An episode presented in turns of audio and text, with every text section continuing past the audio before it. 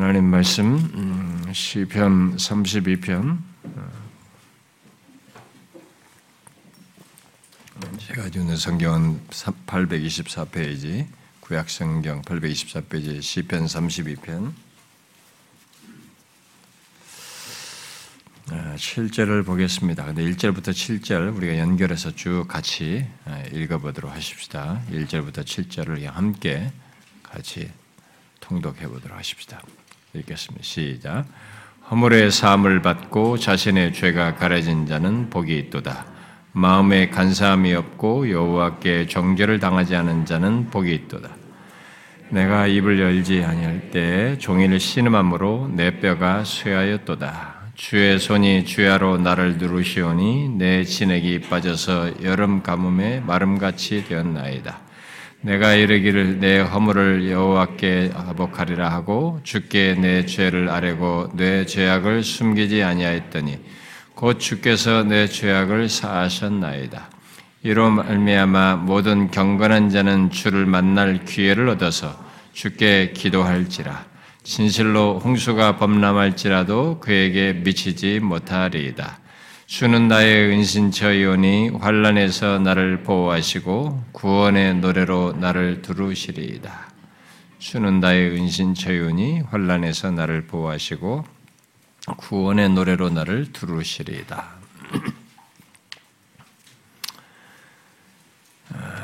우리는 지금 하나님과 진실한 관계를 갖기를 구하고 있습니다. 형식적이고 어, 자기 중심적이고 자기 편리적인 모습의 죄됨을 알지 못하고 어, 신앙생활하는 것을 회개하고 특히 우리들 각각의 죄된 모습으로 공동체에서 어려움을 주고 어, 또 함께 세우지 못하는 것들을 회개하여 돌이킴으로써 하나님과 진실한 관계를 갖기를 구하고 있습니다.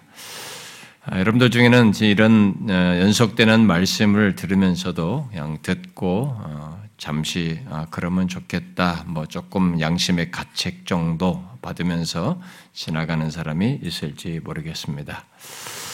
아, 그것은 너무 안타까운 것입니다. 음, 이게 말씀이 우리에게 전해진다는 것은 하나님께서 가까이 오셔서 우리에게 아, 만날 기회를 주신다는 얘기인데 그 사람에게 기회가 더 이상 기회가 되지 않고 있다는 것이 되기 때문에 그것은 너무 안타까운 것입니다. 아, 바라기는 모두가 이, 연속되는 말씀을 통해서 분명히 이렇게 은혜를 아, 이 시편 기자가 경험한 은혜를 동일하게 경험할 수 있기를 바랍니다.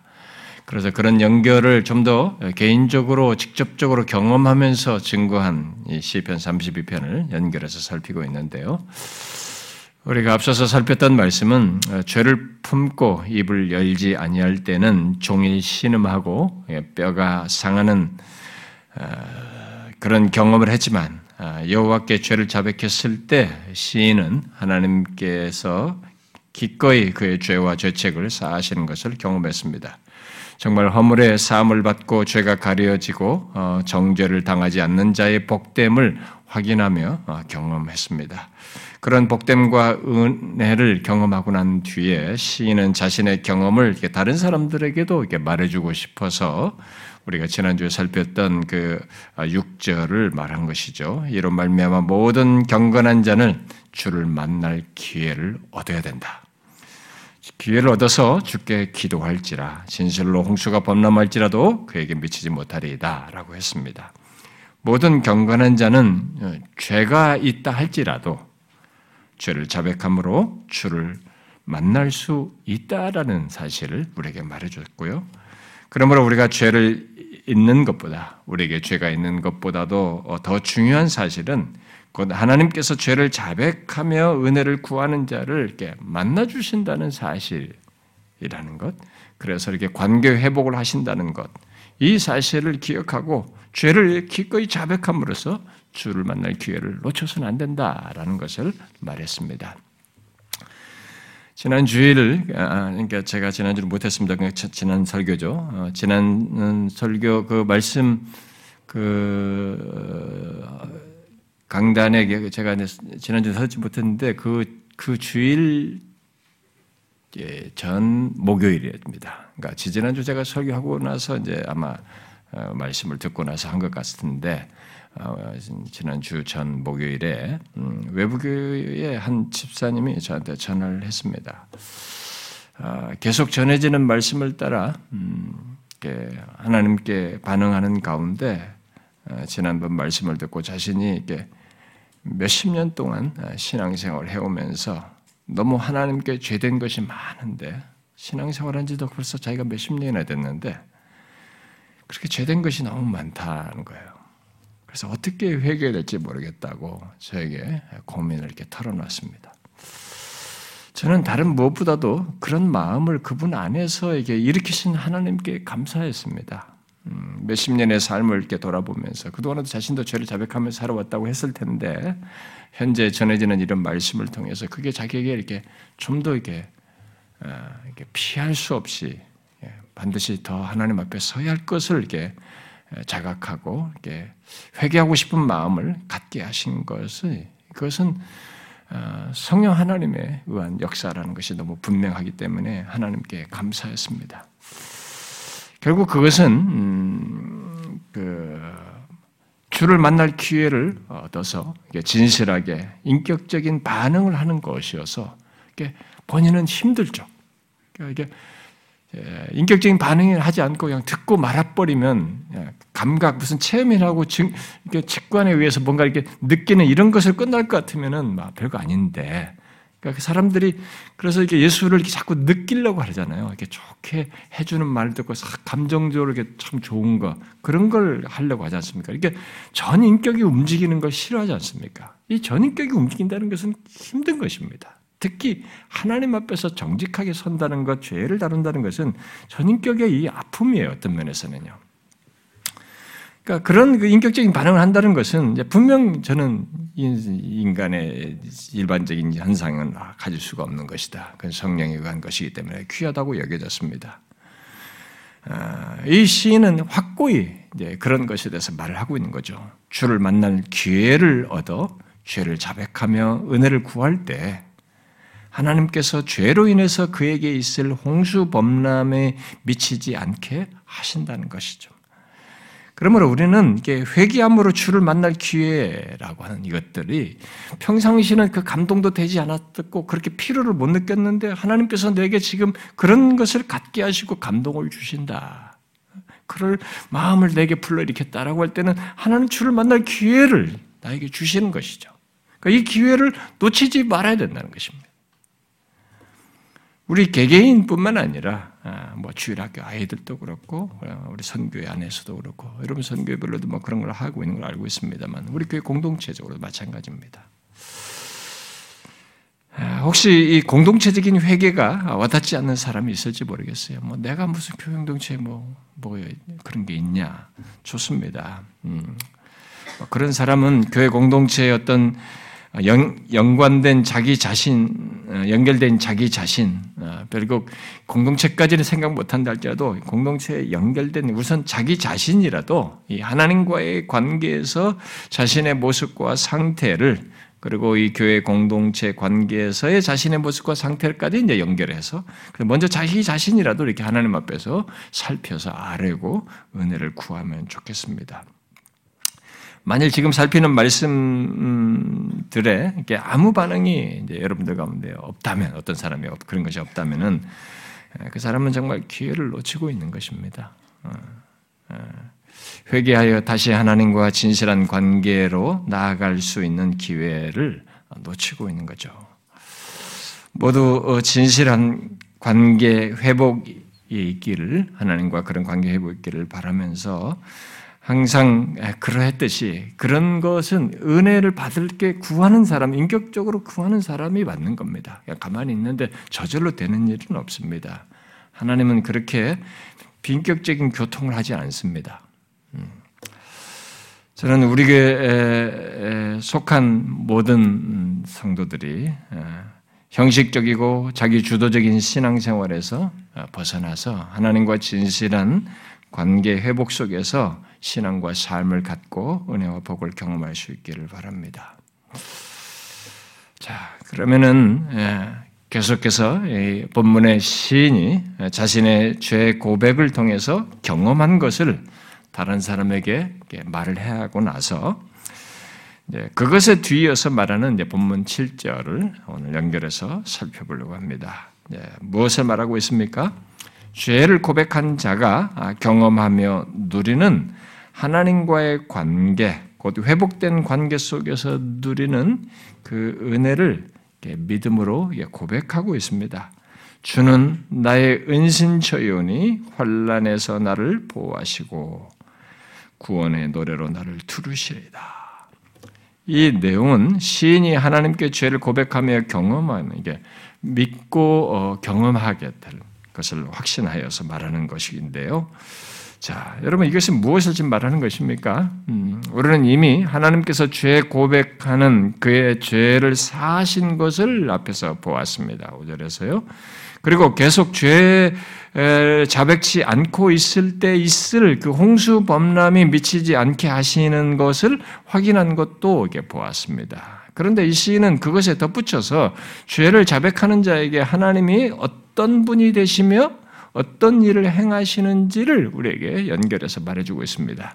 우리는 이 내용을 통해서 하나님의 죄를 자백하는 우리에게 얼마나 은혜로우시며 또 얼마나 우리와 관계 회복을 원하시고 친밀한 관계 속에 있기를 원하시는지를 이렇게 보게 됩니다.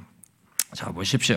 이 시인이 죄를 자백함으로써 홍수 범람이 미치지 않는 것 정도가 아니라 적극적으로 확인하고 경험할 것이 무엇이라고 말하고 있는지 보세요.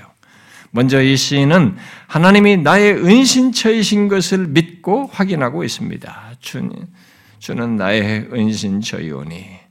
무슨 좋은 일, 하나님을 위해서 어떤 긍정적일 한 조건에서 하나님이 이러신 분이시다라고 말하고 있는 게 아닙니다. 죄 있는 조건에서 입을 열지 않다가 하나님께 자신의 죄를 자백했을 때 확인하고 경험할 하나님을 말하고 있는 것입니다. 죄를 자백할 때 하나님이 나의 은신처인 것을 확인하며 경험한다는 것은 죄를 자백하기 전에 이 시인이 어떤 처지에 있었는지를 이렇게 먼저 시사해 주는 거죠. 그러니까 죄를 자백하기 전에 자신이 어떤 처지에 있었는지를 이면적으로 말을 해 주는 거죠. 아, 그것을 다양하게 말할 수 있습니다만 자백하기 전에 자신의 처지가 어떠했는지 이 시인이 한 이 말로 말하면은 은신처를 필요로 하는 조건에 있었다는 것을 시사해 줍니다. 이 말을 통해서 그것은 죄를 자백하기 전에 우리의 영혼이 그런 상태에 있다는 얘기죠. 일반적으로 은신처가 필요한 상태 말입니다.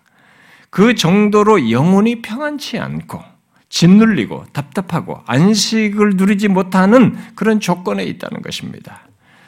사람들이 이것을 어, 깨닫지 못하고 자각하지 못하는 일이 있다 할지라도 죄를 자백하지 않는 인간 조건은 모두 은신처를 필요로 합니다, 사실은. 하나님의 백성이라 할지라도 그래요. 하나님의 백성이라 할지라도 죄를 범한 조건에서는 그렇습니다. 하나님으로부터 거리감을 느끼며 어, 이 시인처럼 이렇게 3절과 4절과 같은 경험을 하고 또 계속 회개치 않음으로써 홍수 범람으로 말하는 것이 있을 수 있기에 영혼의 은신처요 자신의 존재와 삶의 안식처를 필요로 하는 것입니다. 설사 자신이 그 필요를 크게 자각하지 못한다 할지라도 죄범한 조건은 모두 그 필요를 가지고 있습니다. 어떤 사람은 어, 이런 말을 할지 모르겠습니다. 하나님의 백성된 사람에게 하나님은 항상 은신처가 되지 않습니까? 뭐 흔히 우리가 성경에 익숙하게 보는 하나님은 우리의 피난처가 되신다는 말을 많이 하는데 하나님은 하나님의 백성된 자에게 항상 피난처가 되고 은신처가 되시는 거 아닙니까? 이렇게 말할 수 있겠습니다. 그런데 은신처를 필요로 한다는 얘기는 뭡니까? 이렇게 반문할 수도 있지 모르겠어요. 맞습니다. 하나님은 예수 믿는 우리들에게 항상 은신처가 되십니다. 그러나 죄를 품고 자백하지 않을 때엔 하나님이 나의 은신처인 것을 못 누리는 조건에 있게 돼요. 그래서 실질적인 면에서 또 경험적으로 이 필요를 더욱 갖게 됩니다. 하나님과의 관계 속에 있는 자라 해도 죄 범한 상태는 영혼의 은신처를 필요로 해요. 그 상태, 그 조건은. 그래서 이 시인은 자신이 죄를 자백했을 때 하나님이 자신에게 어떤 분이 되어 주시는지 다양하게 말할 수 있었겠으나 다른 무엇보다도 바로 하나님은 나의 은신처입니다. 이렇게 말한 것입니다. 시편 119편 기자도 주는 나의 은신처요 방패시다라고 하면서 하나님의 말씀으로 연결해서 말을 하는데 그 내용에서는 주의 말씀을 말씀을 통해서 하나님이 나의 은신처인 것을 확인하고 경험하는 것을 이렇게 말을 합니다. 그런데 여기서 이 시인은 자신이 죄를 자백한 것과 연관지어서 영혼의 은신처로서 하나님을 말을 하고 있습니다. 그래서 죄 범한 조건에서 은신처 대신 하나님을 필요로 했던 것입니다. 여기 은신처로 번역한 말은 숨기다, 또 감추다, 뭐 덮다, 감싸다라는 이 동사의 뿔을 둔 말이에요. 그러므로 하나님이 나의 은신처라는 말은 하나님께서 죄를 자백하는 시인을 숨기시고 감추시는 분으로 또 덮으시고 감싸시는 분으로 계신다는 것을 말하고 있는 것입니다. 이것을 문맥의 내용으로 말을 하면 하나님께서 홍수 범람이 미치지 않도록 숨기시며 덮으시는 것도 되겠지만 더 이상 두려워하지 않고 안식과 평강을 갖도록 덮으시며 감싸시는 분으로 이렇게 말을 하고 있는 것이죠. 죄를 범했던 그 사람에게. 아, 이것은 죄범한 자에게 죄범한 자의 입장에서 놓고 보면 가장 필요한 하나님의 모습이에요. 가장 필요로 한 하나님의 우리가 하나님은 뭐 전능하신 분이다, 뭐 능하신 다양하게 하나님을 묘사하지 않습니까? 엘샤다이다, 뭐다, 나는 전능자다 하면서 다양하게 내가 있는 조건에 하나님이 어떤 분으로 특히 부각되어서 나타나시고 표현을 하시는지를 통해서 나타나긴 하지만 이 죄범한 조건에서 가장 필요한 것은 지금 이 시인이 말한 거예요. 은신처이신 하나님이에요. 여러분, 죄범한 자에게 가장 필요한 것이 무엇이겠어요? 한번 생각을 해 보십시오. 바로 영혼의 안식과 평강입니다. 시인은 죄 자백한 자신에게 하나님이 영혼의 안식과 평강을 갖도록 감싸시는 분이시다. 그런 면에서 은신처이다. 이렇게 말하고 있는 거죠. 하나님이 내게 그러신 분이시라고 어? 말하고 있는 것입니다. 여러분은 하나님이 자신의 은신처임을 삶 속에서 확인하면서 사십니까? 혹시 자신의 죄로 은신처가 필요한 조건에서도 곧 죄가 있을 때에도 하나님이 나의 영혼의 은신처인 것을 확인하고 경험하는 것, 이런 것잘 알지도 못하고 못 누리고 그냥 교회 왔다 갔다 하고 이렇게 사십니까? 여러분, 하나님을 크게 못 누리는 겁니다. 어? 이건 우리들에게 있는 굉장한 특권입니다. 우리가 하나님을 누릴 수 있는 굉장한 사실이에요. 하나님이 나의 은신처인 것은 우리들이 삶의 모든 조건에서도 확인하고 경험할 사실이지만 특히 이게 죄로 인해서 은신처가 필요로 한 조건에서 그런 나를 돌보시고 이것을 덮으시고 감사심에 해결하시는 그것을 가장 명확하게 말해 주실 하나님이 그런 조건에서 은신처가 되시는 바로 유일하게 할 수 있는 그분인데 그분이 우리의 은신처가 되시는 거예요. 우리는 그것을 죄를 자백함으로 더욱 선명히 확인하고 누릴 수 있게 되는 거죠. 죄를 자백할 때 하나님 자신이 나를 감싸심으로 안식과 평강을 얻게 하시는 은신처가 되심을 확인하고 경험한다는 겁니다. 여러분 하나님과 관계 속에 있는 우리에게 있는 이 은혜와 복 특권을 어, 삶 속에서 항상 이렇게 확인할 수 있어야 됩니다. 그 무엇보다도 죄가 있는 조건에서 죄가 있는 조건에서도 하나님이 죄를 자백하는 나의 은신차가 되신다고 하는 것을 이렇게 확인할 수 있어야 돼요. 항상. 경험적으로 말이죠.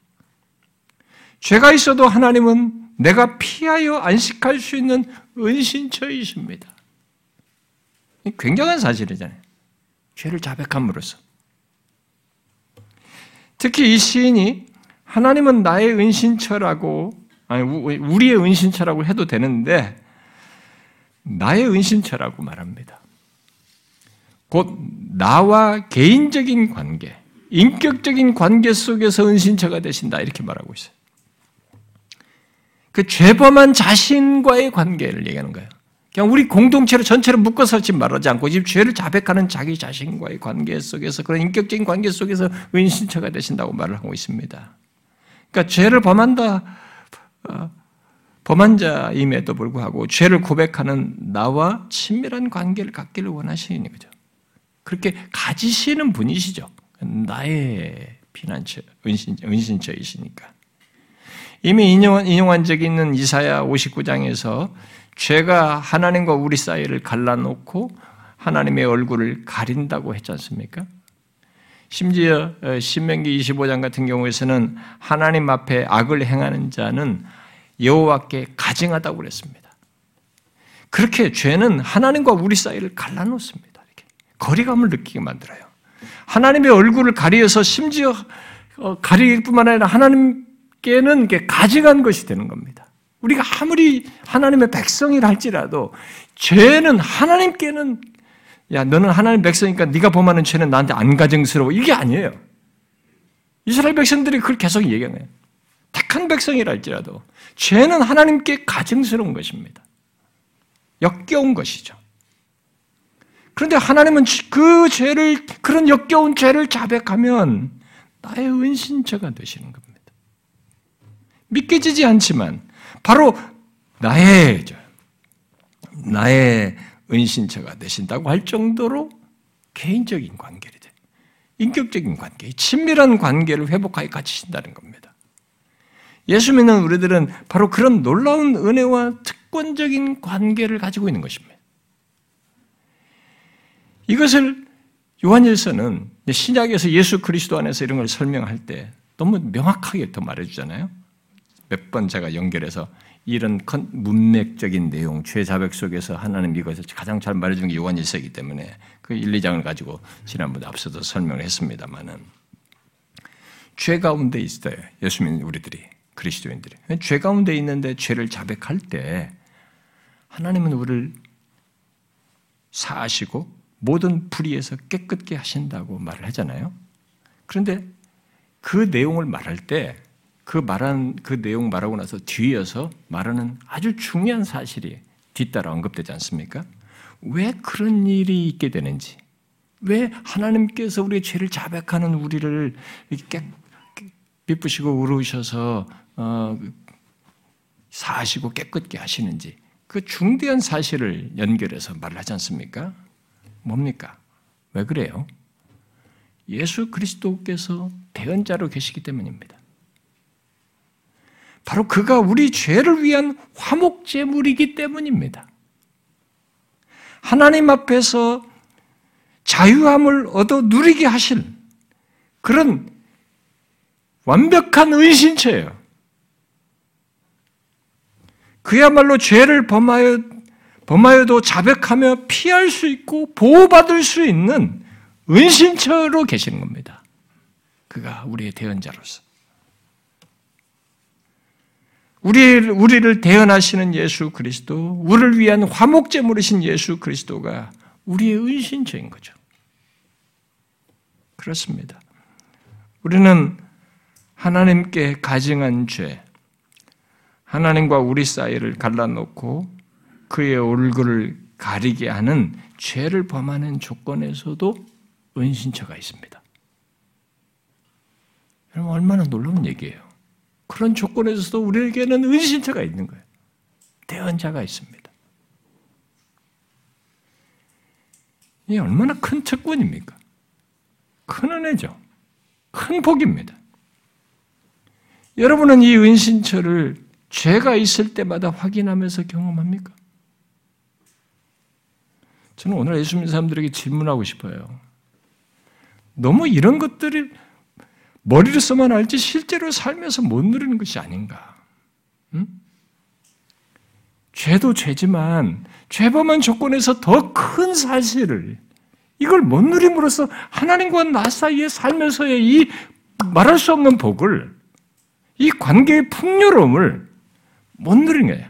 그러니까 고작 이 죄가 있는 조건에서도 이런 은신처로서의 회복된 관계, 나의 은신처라고 하는 개인적 관계, 인격적인 관계를 가질 수 있는데 이런 것을 못 나고 결국 하나님을 계속 판단하는 기준은 내 현실에서 어떤 하나의 문제 해결 문제만 이것만 가지고 판단을 다 한단 말이에요. 이 큰 것을 놓치고 그래서 묻는 겁니다, 여러분. 여러분은 이 은신처를 죄가 있을 때도 확인하면서 누리십니까? 여러분, 죄가 있는 조건에서 내게 영혼의 자유와 평강과 안식을 얻을 수 있는 은신처가 있다는 것을 생각해 보세요. 묵상해 보세요. 실제적으로 이 계시의 말씀대로 이 실제로 있는 사실로서 이 시인도 경험한 사실을 가지고 증거한 사실 가지고 생각해 보시란 말입니다. 얼마나 복된 얘기입니까? 형용할 수 없는 얘기예요. 죄를 범한 조건에서도 죄를 자백함으로써 하나님과 우리가 친밀한 관계를 여전히 가진다는 것, 가질 수 있다는 것은 정말 복이 있도다. 아슈레. 복이 있다고 말할 수밖에 없는 거죠. 특히 하나님 자신이 나의 은신처이심을 가장 필요로 할 때 확인하여 경험한다는 것은 우리가 큰 은혜와 복을 누리고 있는 것입니다. 얼마나 큰 은혜와 복을 누리는지 몰라요. 그런데 이 시인이 죄를 자백함으로 확인하며 경험한 것은 아, 하나님이 내게 어떤 분이신가만이 아니고 계속해서 뭐더 덧붙여 말하죠. 아, 뭘 말합니까? 하나님께서 나의 은신처가 되시어서 나를 위해 행하시는 것을 이어서 덧붙여 말하고 있습니다. 무엇을 행하신다는 것입니까? 설사 죄를 범했다 해도 그 죄를 자백했을 때 하나님은 나의 은신처로서 환란에서 나를 보호하신다는 것을 믿고 확인하고 있는 것입니다. 앞에 6절에서 어, 죄에 대한 징계로 있는 것을 홈수범람이라는 상징적인 말로 표현을 했는데 이제 여기 본문 7절에서는 직설적으로 환란이라고 말을 하고 있습니다. 여기 환란으로 번역한 말의 이 어원적인 뜻은 답답함이에요. 답답함을 시사하는 겁니다. 그래서 이 그런 어원적인 의미에서 이제 의미를 어떻게 성경에서 번역돼서 이 단어를 쓰냐면은 고통으로도 번역되고 괴로움으로도 번역되고 곤란으로도 번역되고 우리를 대적하는 원수로도 번역되고 환란으로도 번역돼요. 그러니까 그런 뜻으로 사용되고 있습니다. 근데 이런 것들을 결국 제가 말하는 고통, 괴로움, 곤란, 원수, 뭐 환란 이런 것들을 겪을 때 다 답답하죠. 어떻게 할 줄을 모르지 않습니까? 네? 그, 그, 그걸 지금 이 단어가 시사하고 있는 거죠. 그리고 여기 보호한다라는 말은 고대 근동의 이 샘족에서 기본적으로 보다라는 이 어, 의미를 갖는 말입니다. 그래서 풀어서 말하면 하나님이 나의 환란을 보시며 아실 뿐만 아니라 그것으로부터 해를 당하지 않도록 지키신다는 거예요. 이 보한다는 말에. 그러니까 단순히 뭐 보한다는 게 뭐 수호신을 보여주는 게 아니고 보고 다 아셔서 하시는 거예요.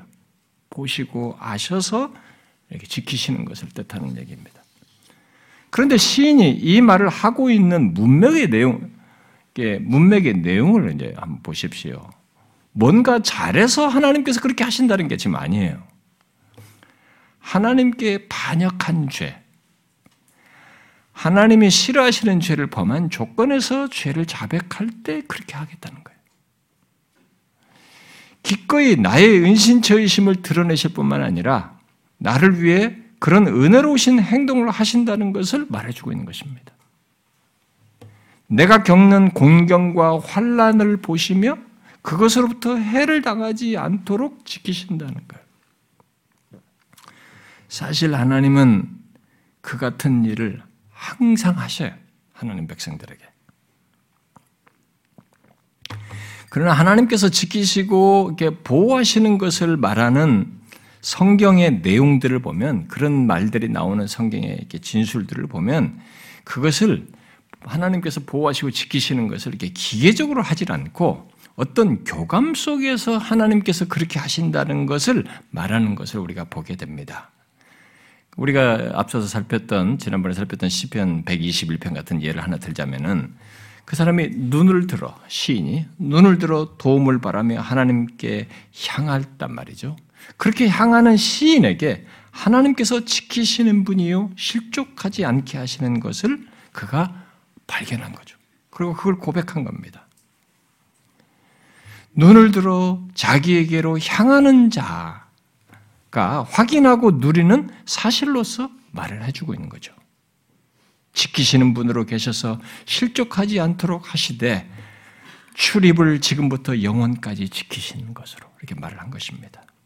본문의 시인은 하나님이 자기를 보호하시고 지키신다는 것을 죄를 자백하는 것 속에서 확인하고 있는 거예요. 항상 하나님께서 자기 백성을 지키시지만 그것을 죄를 죄로 이렇게 못 느끼다가 자백하지 않고 그냥 품고 있다가 자백함으로써 확인하고 있는 겁니다. 여러분은 나를 환란에서 보호하시는 이 하나님을 이런 시인의 경험처럼 자신의 삶에서도 항상 확인하고 있습니까? 경험적으로 말이죠. 특히 죄가 있는 조건에서도 죄를 자백함으로 그러하신 하나님을 확인하고 있습니까? 특히 이 시인이 그런 하나님 경험을 말하는 것이 혹시 여러분들이 아, 그냥 성경에 이런 표현이 익숙하다 보니까 뭐 너무 당연한 거 아니야? 뭐 이렇게 그냥 너무 쉽게 또 새삼스럽게 생각할지 모르겠어요. 그러나 여러분 이런 표현을 가지고 시인이 경험적으로 이게 고백하는 것, 확실히 믿는 사실로 말하는 이 내용을 우리 현실로 딱 가지고 와 봐야 돼요. 죄를 범한 조건, 그리고 앞에 3절과 4절을 경험하는 조건이에요. 진액이 마르고 뼈가 쇠하고 말. 죄로 인해서 홍수 범람으로 말할 어떤 것들을 경험할 조건입니다. 그야말로 환란을 겪으며 답답하고 막막한 조건에서 실제 경험하는 것을 얘기하는 거예요. 그런 걸 한번 생각해 보십시오. 이미 이런 사실을 알고 많이 들었다 할지라도 그런 경험을 현재적으로 내가 하고 있을 때는 이건 놀라운 얘기입니다. 여러분 우리가 뭐 코로나다 뭐다 이런 것들 뭐 잠깐 조금만 뭐 하나 겪고 또 자기가 예상 못했던 어떤 걸 경험하고 좀 힘든 거 뭐 세상 끝난 줄 알아요. 응? 뭐 조금만 무슨 일이 자기 뭐 몸이 닥치거나 무슨 일이 일이 안 되면 막 모든 것이 끝난 줄 안다고요. 그러니까 자기 현실에 와서 조그마한 하나만 있어도 이 하나님이 이런 분이신 것도 생각 못 해요. 그러니까 이런 시인의 이런 고백과 경험을 믿음으로 적용을 안 합니다.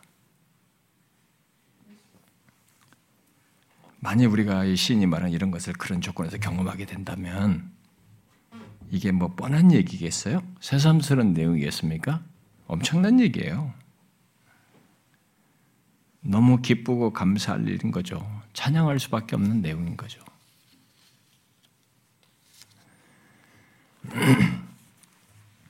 하나님은 우리가 죄를 범하고 회개하지 않을 때 징계하시는 일을 한다 해도 그것을 어, 모든 것의 끝으로 하시지 않습니다. 제가 앞서서 말한 것처럼 하나님 백성들에게는 징계를 하셔도 이 징계가 나를 끝장내는 끝으로 하질 않아요. 그 징계 자체가 하나님 목적도 아니고 결론도 아니라는 것입니다. 악인에게는 끝이에요. 악인에게는 끝이지만 하나님 백성들에게는 그렇지 않습니다. 하나님은 우리에게 어떤 설사 징계를 하신다 할지라도 그것을 넘어선 적극적인 어떤 것에 마음을 두고 계십니다. 무엇입니까? 우리를 보호하셔서 하나님과 여전한 관계 속에 있게 하시고 누리게 하시는 거예요. 하나님과 여전한 관계 속에 있게 하시는 것입니다. 우리들은 하나님께서 환란에서 나를 보호하시는 것, 아, 이것 자체에 마음의 비중을 많이 쓰는 경향이 있습니다. 하나님께서 내가 어떤 어려운 조건에서 뭔딱 환란이든 뭐 뭘로 말하든 거기서 나를 건지신다. 거기서 벗어나게 하시면 이렇게 거기서 나를 보호하시고 건지신 것 자체에 우리는 마음을 많이 써요. 그래서 우리들은 하나님께서 우리를 위해서 무엇을 행하시는가, 곧 무엇을 해주시는가에 주로 마음이 많이 빼앗겨 있습니다. 그러나 이 시인이 죄를 고백하며 확인한 것은 단순히 하나님께서 무엇을 하셨는가가 아니에요. 하셨는 것이 그게 아닙니다. 여기 나의 은신처로서 나를 보호하는 것, 보호하셨다는 것, 보호하시는 것을 지금 말하는 이 내용은 나와의 관계를 지금 드리는 것입니다. 그 차원에서 지금 하시는 행동인 것을 얘기하는 거예요. 그러니까 나와 뗄 수 없는 언약적인 관계, 사랑하는 헤세드의 관계지, 사랑하는 관계이고 기뻐하시는 관계 속에서 행하시는 것입니다. 설사 죄가 있다 할지라도 하나님께서 나와 그런 관계를 가지시고 계속 갖기를 원하시는 거죠. 그런 차원에서 보호하시는 것입니다. 모세가 가난 입성을 앞둔 이스라엘 백성들에게 음, 여호와께서 호위하시며 보호하시며 자기 눈동자 같이 지키셨다는 이런 감동적인 얘기를 합니다. 너희들이 지난 40년 동안에 여호와께서 너희들을 호위하시고 보호하시고 자기 눈동자 같이 지키셨다. 이런 얘기를 쫙 한단 말이에요. 근데 그 말을 할 때 모세가 그의 딱 그 말 바로 앞에 왜 하나님께서 너희, 그 너희들을 이렇게 호위하시고 보호하시고 자기 눈동자까지 지키셨는지를 먼저 말합니다. 바로 그 앞구절에 이렇게 말해요. 여호와의 분깃은 자기 백성이라. 야곱은 그의 택하신 기업이로다. 이, 결국 뭡니까? 이스라엘이 여호와의 분깃이고 하나님께서 택하신 기업이기 때문에 그렇게 하신 거예요. 하나님과 뗄 수 없는 언약적인 관계에 있기 때문에 하나님께서 그들을 사랑하시고 그들을 기뻐하셨기 때문에 그런 것입니다. 그래서 호위하시고 보호하시고 자기 눈동자 같이 지키신 겁니다. 우리가 우리를 위한 하나님의 행하심을 볼 때 항상 생각해야 됩니다. 우리가 신앙 성장 과정에서 신앙이 이런 것에 대한 이해부터 성숙으로 바뀌는 겁니다. 아직도 초신자이고 어린아이 같은 사람은 베이비 신자들은 기도한데 이거 들어줬어 현상만 보는 거야. 기도했는데 이거 들어준 거 해결된 거 이것만 보는 겁니다. 그러니까 이 사람은 이게 안 되고 되고 있다는 일일비 하는 거예요. 그러니까 그 사람 그 수준에 계속 머무는 사람은 계속 유아적 신자입니다. 이 시인을 통해서 우리가 이제 봐야 되는 것이 그거예요. 우리를 위한 하나님의 행하심을 볼 때는 그 볼 때 우리가 먼저 보아야 할 사실은 여기 시인이 지금 이걸 통해서 증거해 주는 겁니다. 뭐예요? 하나님께서 나를 위해 행하시는 것보다 그러니까 환란에서 벗어나는 이것보다 하나님께서 그렇게 해주신다는 것보다 그렇게 행하시는 하나님과의 관계를 먼저 봐야 되는 거죠. 행해 주신 것 그것보다도 이렇게 행하시는 하나님과 나의 관계를 봐야 돼. 그리스도 안에서 나를 사랑하시는 하나님. 로마서 8장에서 말한 것처럼 끊을 수 없는 하나님이죠. 그 관계 속에서 이렇게 하는 거예요. 나의 옹호자가 되시고 대언자가 되신 그래서 이런, 이런 일을 여기에 죄를 자백하는 나에게 이런 일을 하시는 거죠. 그러니까 하나님께서 나를 위해서 행하시는 얘기일 때는 그 길 봐야 이 사람이 신앙생활을 제대로 하는 것이고 하나님에 대한 이해를 제대로 하고 하나님과의 관계를 바르게 갖고 있는 겁니다. 현상과 드러난 것만 보는 사람은 하나님을 이방신 믿듯이 믿는 거예요. 아니면 아주 초신자 수준에 머물러 있는 겁니다. 나와의 언약 관계에 충실하시며 그리스도 안에서 나에 대한 사랑과 기쁨을 가지시고 호의하시며 보호하시며 자기 눈동자까지 지키실 정도로 나와의 관계를 자기의 모든 것처럼 여기시는 하나님을 보아야 하는 거죠. 우리들이 죄로 인해 위축되고 거리감을 느낄 때에도 어? 죄로 인해서 하나님과 거리감을 느낄 때에도 하나님은 여전히 우리와 그런 관계 속에 계셔서 행하시고 계신다는 것을 보아야 하는 것입니다. 그럼에도 우리가 그것을 못 누리는 것은 이런 것을 못 누리는 것은 이 시인에게서 보듯이 죄를 품고 입을 열지 않기 때문이에요. 음? 이런 놀라운 사실이, 이런 복이 있는데, 이런 조건이 있는데, 이것을 못 누리는 것은 이 시인이 지금 증거해 주는 거예요. 죄를 품고 입을 열지 아니할 때는 못 누려요. 우리 스스로 이미 있는 이런 관계를 못 누리는 것입니다. 그래서 항상 우리가 문제예요. 하나님은 문제가 없습니다. 하나님은 항상 우리와의 관계 속에서 그 자리에 계셔요. 그 자리에 계시는데, 우리가 스스로 그 관계를 서먹히 하면서 못 누리는 것입니다. 그러나 그런 조건에서 언제든지 죄를 자백하면 우리는 하나님이 나의 은신처인 것을 확인하고 그런 분으로서 나를 환란에서 보호하시고 지키시는 것을 경험합니다. 그러므로 여러분 하나님께서 나를 위해 행하시는 어떤 것을 보기보다 곧 이런저런 문제와 시련과 환란에서 보호하시고 지키시는 것을 경험하거든 그렇게 된 것만 보지 말고 또 그렇게 된 것만 좋아하지 말고 그렇게 행하시는 하나님과 나의 관계를 먼저 볼 수 있어야 돼요. 먼저 보셔야 합니다. 말할 수 없는 위로와 힘을 얻습니다. 이게 예수 믿는 자의 복이고 특권인 것을 아 복이 있도다. 복이 있다는 것을 확인하게 되는 것이. 나와의 관계 속에서 신실하시며 은혜로우시며 한결같은 사랑을 가지고 행하시는 하나님을 보라는 것이죠. 우리는 나의 문제를 해결해 주는 어떤 수신을 믿는 자들이 아닙니다. 우리와 언약 관계 속에서 나와 인격적인 관계를 가지시고 성경에서 다양하게 말하듯이 나의 은신처요, 나의 피난처요, 나의 방패요, 나의 도움이시요, 나의 아버지로서 보호하시고 지키시는 하나님을 믿는 자들입니다. 여러분 그 일반 종교 활동 같은 것에서 보면 이방 종교들 때 신을 이렇게 인격적인 관계 속에서 말하는 게 없습니다. 계속 신에 대한 두려움 가지고 이게 맞춰야 돼요, 신에게. 여러분, 다른 시편과 성경의 다른 곳에서 하나님을 나의 무엇이라고 말한 그런 내용들을 여러분들이 잘 보세요. 그냥 익숙한 말로 보지 말고 그 모든 내용 속에서 고백자들이 하나님과 자신의 그런 개인적이고 인격적인 관계, 친밀한 관계를 알고 믿고 경험하며 증거한 것들을 여러분들이 그걸 좀 보셔야 됩니다.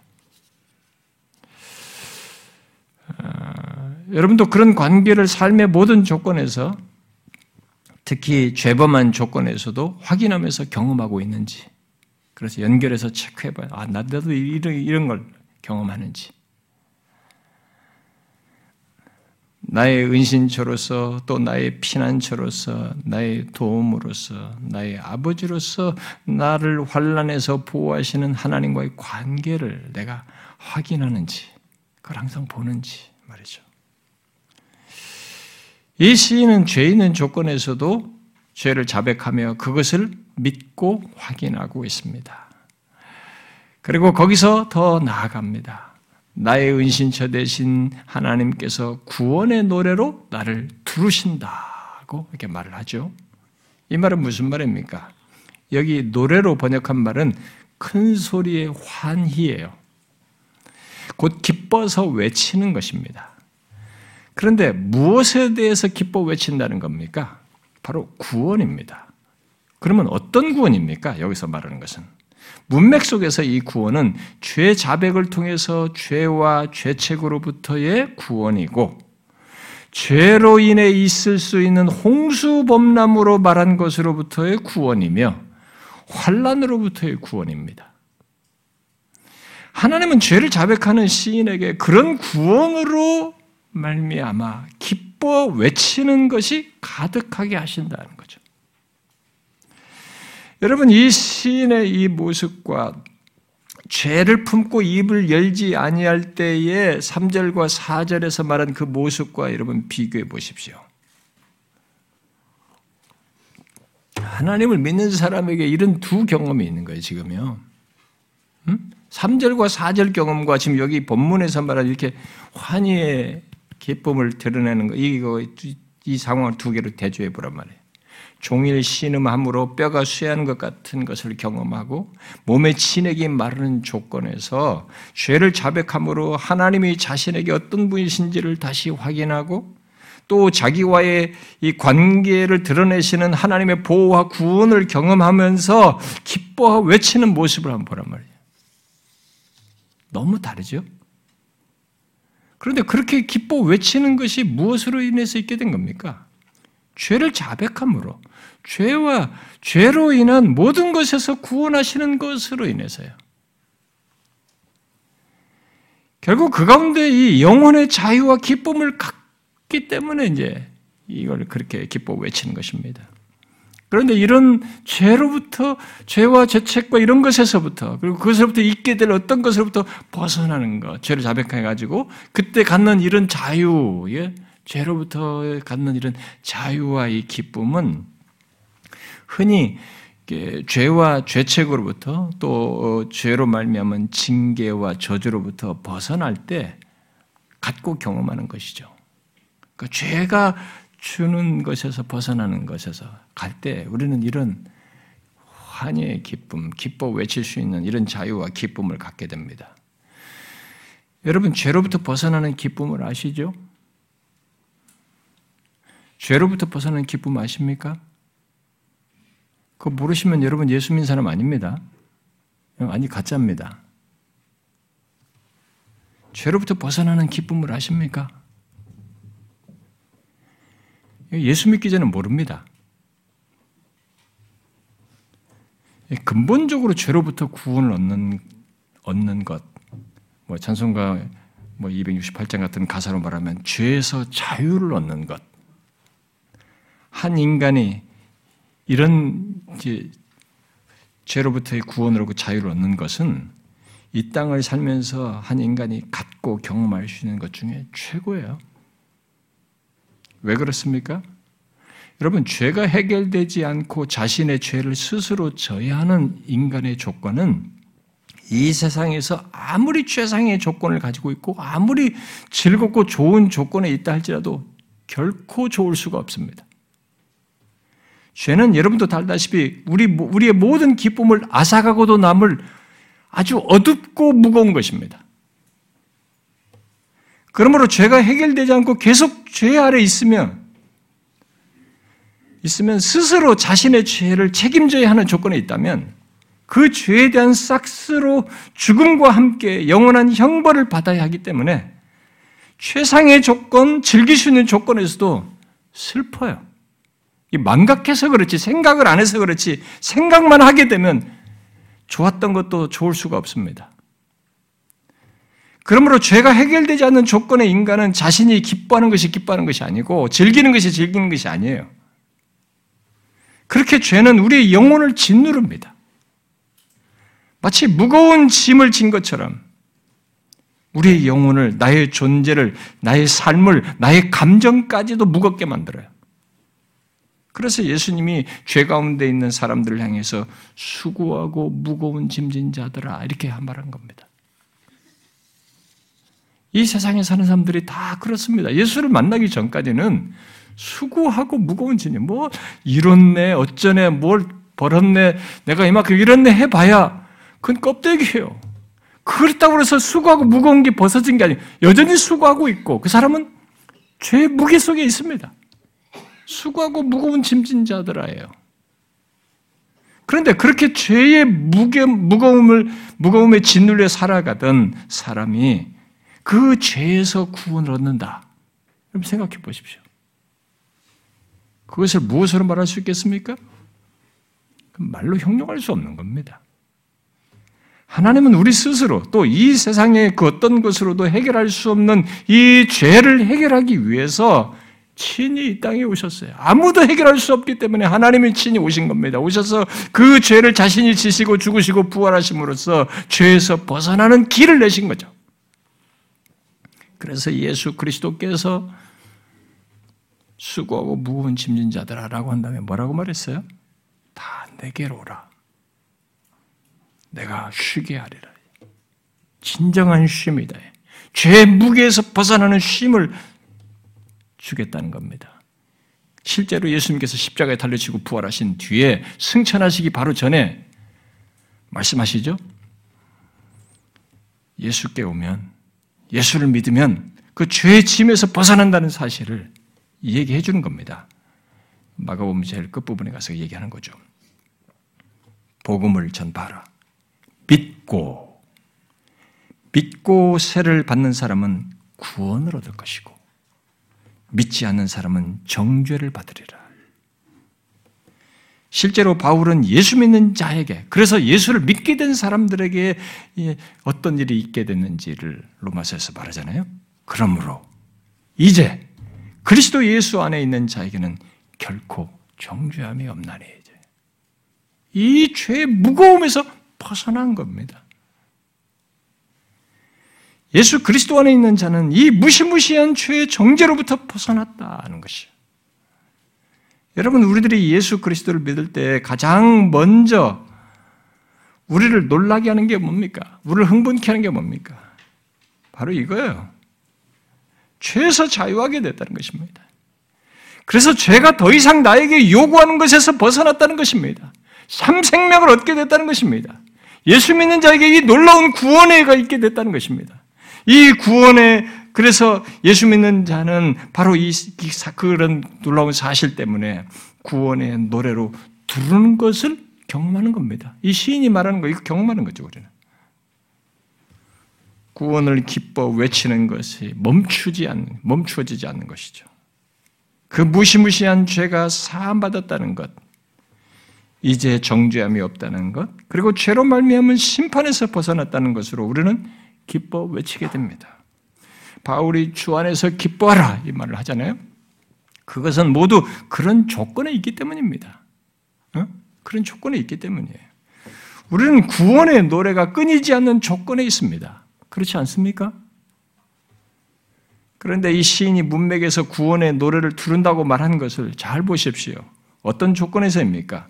죄로 인해 구원의 노래로 두르는 것을 경험하지 못하다가 앞에 3절, 4절을 경험하다가 죄를 자백함으로 그것을 믿고 경험하는 것에 대해서 말하고 있는 겁니다.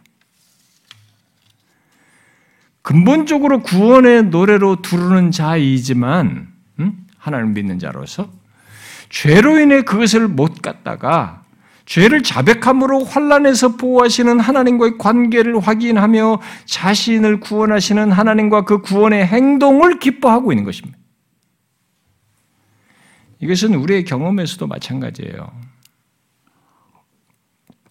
우리들이 비록 구원의 노래로 두르는 것이 멈추지 않고 그것을 계속 갖고 경험할 수 있는 자들이라 할지라도 죄로 인해서 그것을 못 갖는 일이 있을 수 있다는 거죠.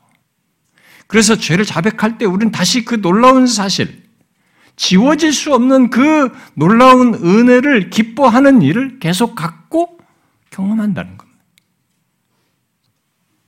그렇습니다.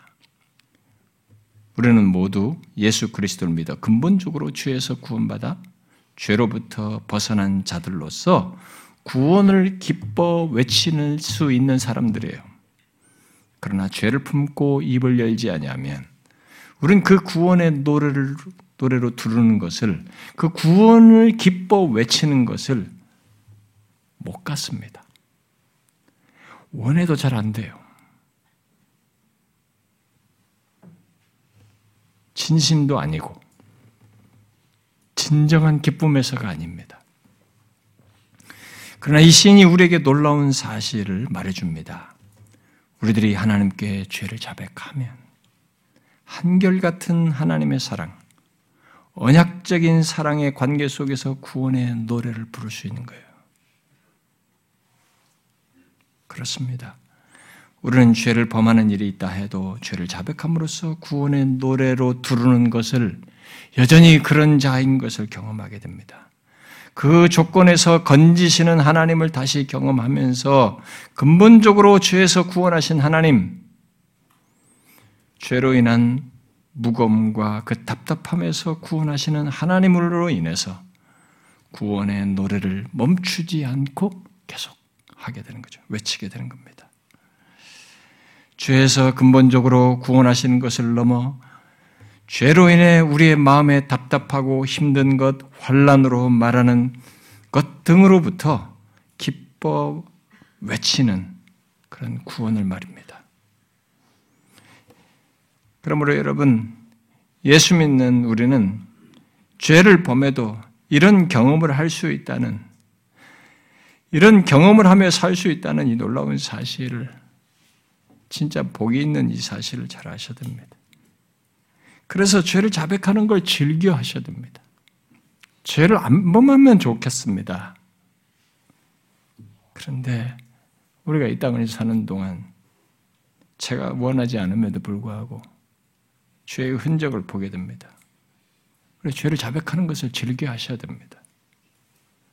그때 우리는 하나님이 내게 어떤 분이시며 죄를 자백할 때 하나님이 내게 어떤 분이시며 나와의 관계 속에서 무엇을 행하시는지 또 또다시 새롭게 확인하고 경험하게 되는 것입니다. 하나님의 진실로 나의 은신처이시다.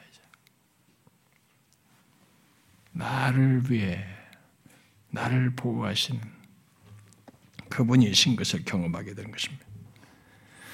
저는 여러분들이 예수 믿으면서 특히 지금 우리들이 함께 죄를 자백하는 가운데 이런 은혜를 확인하길 바래요. 우리들이 이 죄를 자백하면서 이 시인의 경험을 같이 따라가면 좋겠습니다. 이런 것들을 확인하고 아 이것을 그동안도 선명치 않게 알았던 사람도 이런 경험 속에서 명확히 알고 풍성히 경험할 수 있기를 원합니다. 그리고 앞으로도 마찬가지예요. 너무 큰 특권을 가지고 있습니다.